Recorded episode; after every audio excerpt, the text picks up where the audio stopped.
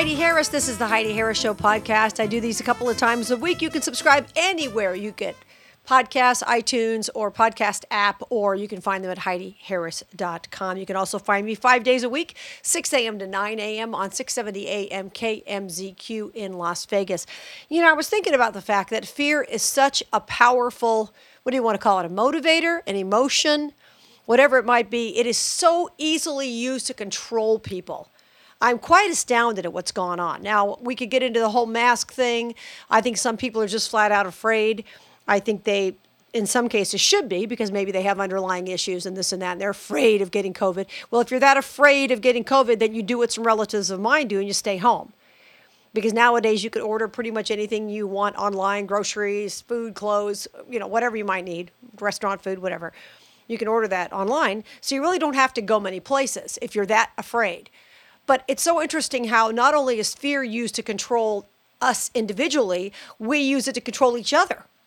You know, there are people who will walk into a store and they'll see someone who doesn't have a mask on and start screaming and yelling that they have to have a mask on. I mean, it's really quite astounding.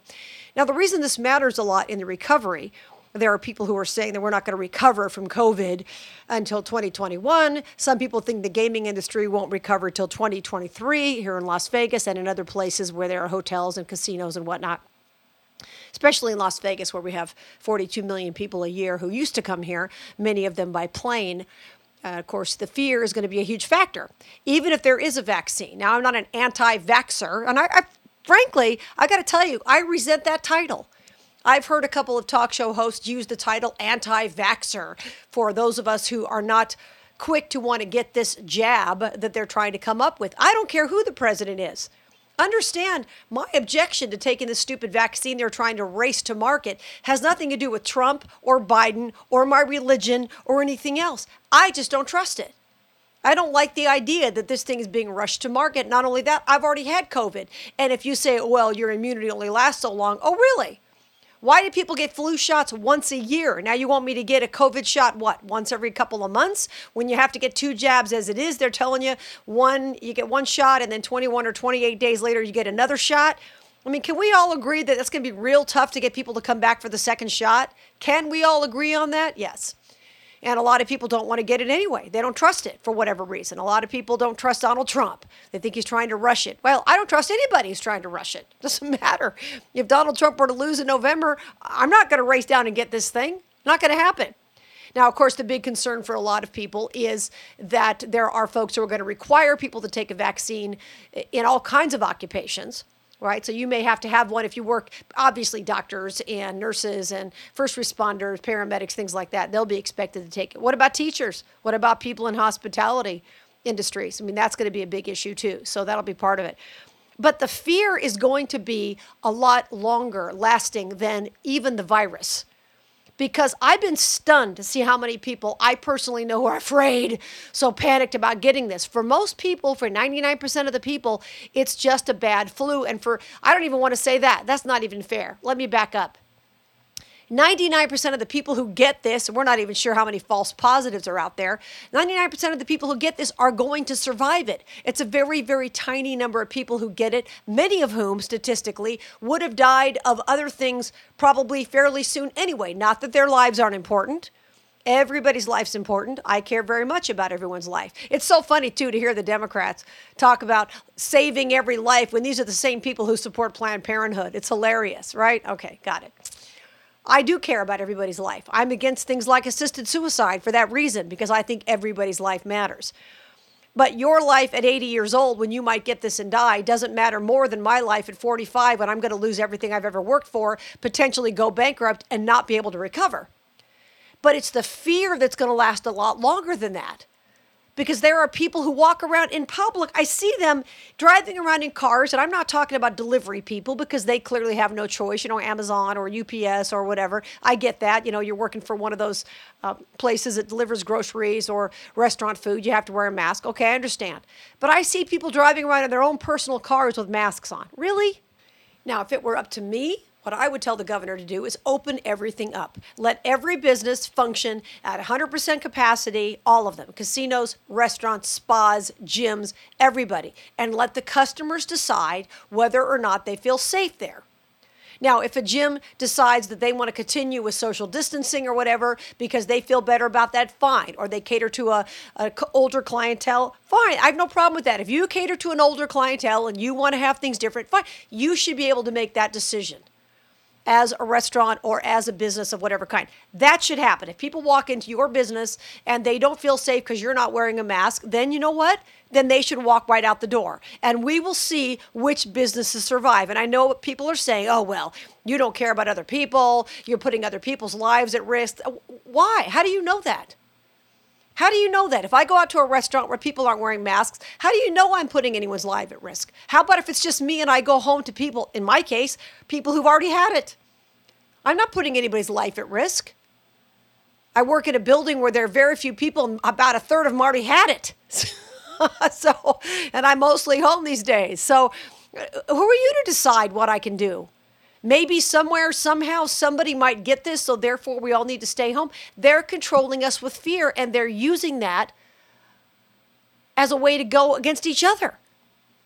And it's, I got to tell you, it's crazy. So, what's to happen is, and I talked to a friend of mine about this the other day who's in hospitality. I said, What's to happen if a year from now, six months from now, whatever it may be, all of a sudden people are still not coming to Vegas because the companies don't want to let them come because they're worried about liability. In other words, I flew in from another country to Vegas for a convention and I got COVID and now I'm going to sue the company and this and that and the other. Well, first of all, you can't prove you got it in Vegas. Uh, I guess if you're on a week long trip, you can probably assume you got it somewhere along the way in the airport, in the airplane, somewhere. Okay, maybe. But are the companies going to be sued? Are people going to be afraid to do this? Uh, like I said, I'm astounded at the people I've talked to or seen who are just flat out still terrified. People are afraid to get their teeth cleaned. They're afraid to get their hair done. They're afraid to do normal things in life because they're terrified of getting this COVID thing. And fear is such an important factor for a lot of people, and politicians are using it against us.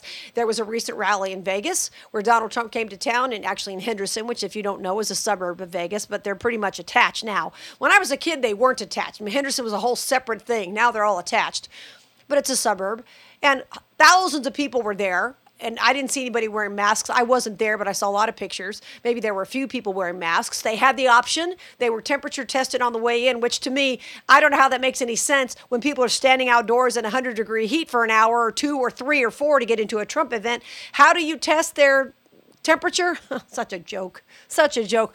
But they chose to be there. And of course, the governor's freaking out. Some people are calling what President Trump did a homicidal, uh, an assembly. Uh, homicidal assembly was a phrase I think that uh, Carl Bernstein used. A homicidal assembly. Now, does that even make sense to anybody? Now, why would Donald Trump do something he knew would endanger people's lives, people who are potential Trump voters, about six weeks before an election. Hmm, I wonder why he would do that. Because he wanted all these people to die? I'm guessing not. But that's what I'm saying. It's all about the fear. Now, some of us are not afraid. We go out, we live our lives, we take a calculated risk. How many people take a calculated risk every single day when they go to work? They do a job that might be dangerous. They do construction, which can be very dangerous. People get killed doing that. They can be driving their car to work and people die doing that. They can be driving a tow truck, which is a very dangerous occupation. Crab fishermen are in danger every day when they go to work. Cops, obviously, firefighters, those kind of people. So if, if that's the case, and there are people who are willing to risk whatever every day to go to work, well, shouldn't they be allowed to do that? I worked in a casino for what, 10 years? And then if you add another six or seven years of singing, almost 20 years in the casino business, sucking up secondhand smoke, that was a risk I took. And back when I was a kid and the showrooms, you couldn't even see the entertainers. There was so much smoke in the showrooms when I was growing up here in Vegas. A lot of the entertainers had to suck up that smoke for years. The waiters, the waitresses, the people who were, were in the showroom, maybe they didn't all smoke, but they certainly were surrounded by it. The musicians were subjected to it. These are risks you take. You go out every single day, you make a calculated decision. Can I do this safely? Can I not do this safely? And if you feel like you can go to a Trump rally and be safe for whatever reason, or you're willing to risk it because you like the guy, well, that should be up to you. And the same thing should go for any business. Open a business, open it at 100% occupancy, and let the people decide whether or not they feel safe. But the fear is going to be a much longer factor for a lot of people, and that's what's very concerning. They're going to try to keep everybody indoors for a longer period of time. And of course, the people who are really fearful, who wants to really make me mad, The ones that really get on my nerves are the ones who are sitting in their homes, writing columns, sitting in their pajamas, not having to go out the door to work. They're the ones who really get on my nerves because they're perpetuating this fear because they want the clicks, obviously. They want people to click on their, uh, you know, their website or their story or this or that or the other, and they perpetuate the fear. But they're not living without a paycheck. They're not waiting for unemployment to kick in or finally give them the money they should have gotten six months ago. They're not waiting for that. They're getting everything they want. They're not suffering. Their lives aren't affected at all unless they can't go to their favorite restaurant. That may be a problem. But other than that, their lives aren't being affected. And yet they are stoking this fear, perpetuating it, encouraging a lot of people to stay in their houses and just clutch their pearls. But that's always the way it is. Fear is always something that sells, unfortunately. And the worst part is, now people are restricting the freedom of others. I'm talking about citizens. Forget about the politicians. That's a separate issue. But the citizens trying to res- restrict the freedom of others by yelling at them about masks or this or that or the other, or I don't feel safe, so therefore you shouldn't. I mean, unbelievable. I mean, there are people who are scared of their own shadow nowadays. And so this fear factor in this COVID situation is going to last a lot longer than any kind of openings of businesses. And that is scary because if you're a dentist and you're not making the money you were, or a hairdresser or whatever, because people are scared, how long will that last? Well, they say the, the virus is gone, but I don't know. They say it could come back. Oh my gosh. Okay, well, you can live in fear forever if you want to. Stay in your house. But don't force the rest of us to continuously alter our lifestyles and not do the things that we enjoy because you're scared. That's the thing that really gets me. I'm Heidi Harris. Don't forget to join me five days a week for my live radio show, 6 a.m. to 9 a.m. on AM 670 KMZQ in Las Vegas. You can also find my podcasts and everything archived at HeidiHarris.com. You can find my books. My most recent one's called Don't Pat Me on the Head. Got my books up there and blog posts and all kinds of things. You can sign up for my free newsletter also at HeidiHarris.com, so please do that. Until we meet again, remember, you were created for a purpose. Here's Tony Scottwell.